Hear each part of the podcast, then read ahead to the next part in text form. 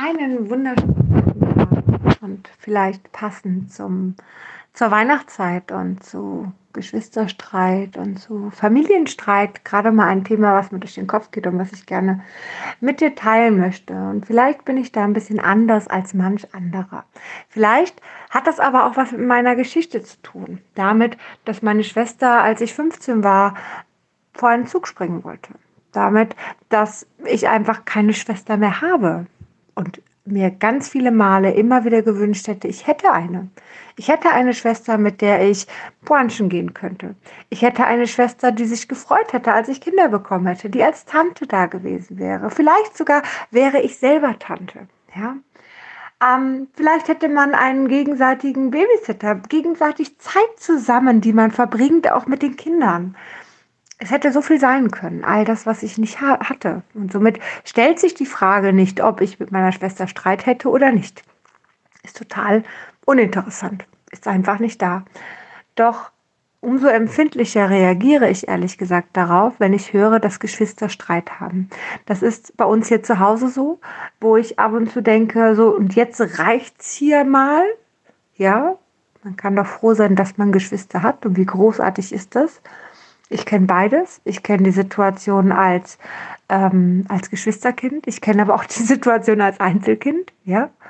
Ähm, und es gibt aber auch so Situationen, wo ich höre, dass alte Menschen sich verstritten haben mit ihren Geschwistern. Und naja, der eine Bruder jetzt 80 ist oder 80 geworden ist oder wird, wie auch immer, und der andere jetzt, keine Ahnung, 71 mit Hinsicht auf Corona man vielleicht auch eher über einen schnellen Tod mal nachdenken könnte in dem Alter.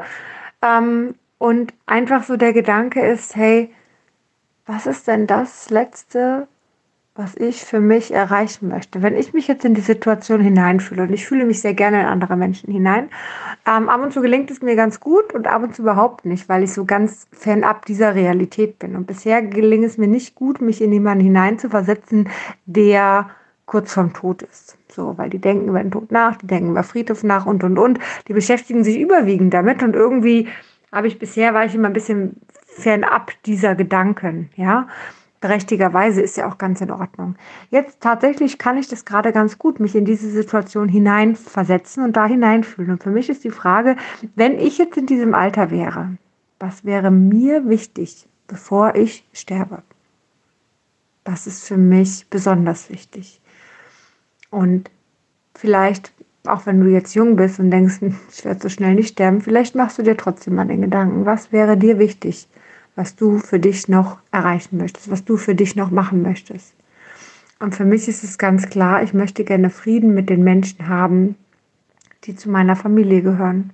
Ich möchte Frieden mit den Menschen haben, die mir in meinem Leben was bedeutet haben. Und ich möchte Frieden mit den Menschen haben, mit denen ich eine lange Zeit in meinem Leben verbracht habe. Das ist mir sehr, sehr wichtig. Und ich weiß, andere Menschen gehören da halt auch zu. Und wenn die halt keinen Frieden haben wollen, ja gut, was soll ich denn dann machen? Genau. Ja, kann man nichts machen. Aber ich möchte nicht, dass mein Ego reagiert, sobald ich an sie denke. Ich möchte nicht, dass ich auf 180 bin, nur wenn ich denke, die könnten ja irgendwas tun. Oder die melden sich ja nicht oder sonst was. Ich möchte einfach mit mir im Frieden sein damit. Und ich möchte für mich einfach, ähm, ja, da, da ruhig werden. Ich möchte für mich vielleicht auch einfach nur ein paar abschließende Worte sagen. Und wenn es einfach nur ein Brief ist, den ich schreibe, den ich verfasse, wo ich sage, so und so war es aus meiner Perspektive, das und das hat mich verletzt, ähm, das und das ist meine Reaktion daraus geworden, spielt aber am Ende des Tages alle keine Rolle, weil wir alle sterben werden und äh, der eine früher, der andere später. Und ich möchte dir einfach sagen, dass ich es schön finde, dass du, dass, dass wir Brüder waren, dass wir eine Zeit gemeinsam verbracht haben, dass wir Freundinnen waren, dass wir Geschwister waren, dass wir, ich weiß nicht, was auch immer waren und diese Zeit zusammen verbracht haben. Und wir hatten schöne Zeiten und ich sehe dich als ein Teil mit meiner Zeit, meiner Geschichte und es ist schön, dass es so war auch wenn sich Wege irgendwann trennen, auch wenn wir ab und zu andere Wege gehen. Und mit diesem kleinen Brief vielleicht löst sich für mich so, so viel, kann sich für mich so viel auflösen, kann sich in mir so viel auflösen und kann in mir so viel Liebe kommen, dass ich damit abschließen kann. Und ob der andere das nun auch tut oder nicht, das liegt nicht in meiner Hand. Damit habe ich herzlich wenig zu tun. Doch ich habe für mich abgeschlossen. Ich bin für mich ins Glück gegangen. Ich habe für mich Frieden gefunden.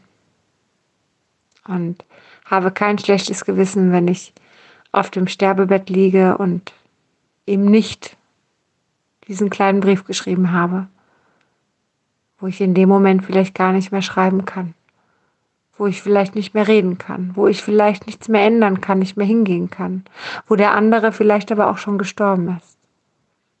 Ich habe für mich das noch geregelt. Ich bin für mich noch in den Frieden gegangen und genau darum geht es. Es ist schade, dass viele manch alte Menschen eher ins Verbissene hineingehen, eher daran festhalten.